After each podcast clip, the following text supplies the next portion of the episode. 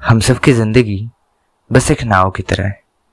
बस फ़र्क इतना है कि कभी कभी हम अपना दिशा भूल जाते हैं। So hello guys I am Aditya and welcome you all to the second episode of Inception so in our previous episode we are discussing about why the today's generation are living in a darkness but behind the whole things single thing that's totally responsible for the whole thing If the question is arising in your mind, what is that single thing?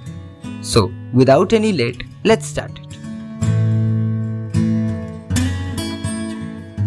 इन सारे चीज़ों के पीछे ज़िंदगी में सिर्फ़ एक ही चीज़ होता है और वो है एक्सपेक्टेशन फॉर एप्रिशिएशन एक ऐसा एक्सपेक्टेशन जिसके पीछे आज हर कोई है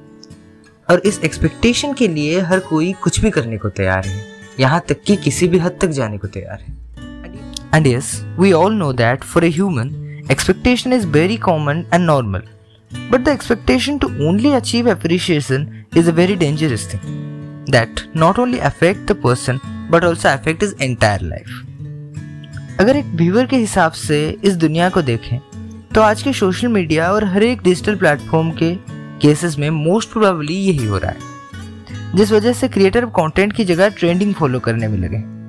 फ़र्क नहीं पड़ता कि वो चीज़ें किसके लिए अच्छा है या बुरा लेकिन हर कोई आज इस चीज को फॉलो करता can you just imagine about our future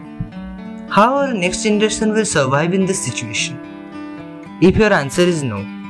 then this is the perfect time to think about our next generation because internet is a free and open place for anyone and there those things are goes for trend which the people like to so next time be careful about the thing which you appreciate today so hope you will enjoy the today's episode if you really enjoy this, then please share it to your friends. And stay home, stay safe, stay happy. Thank you.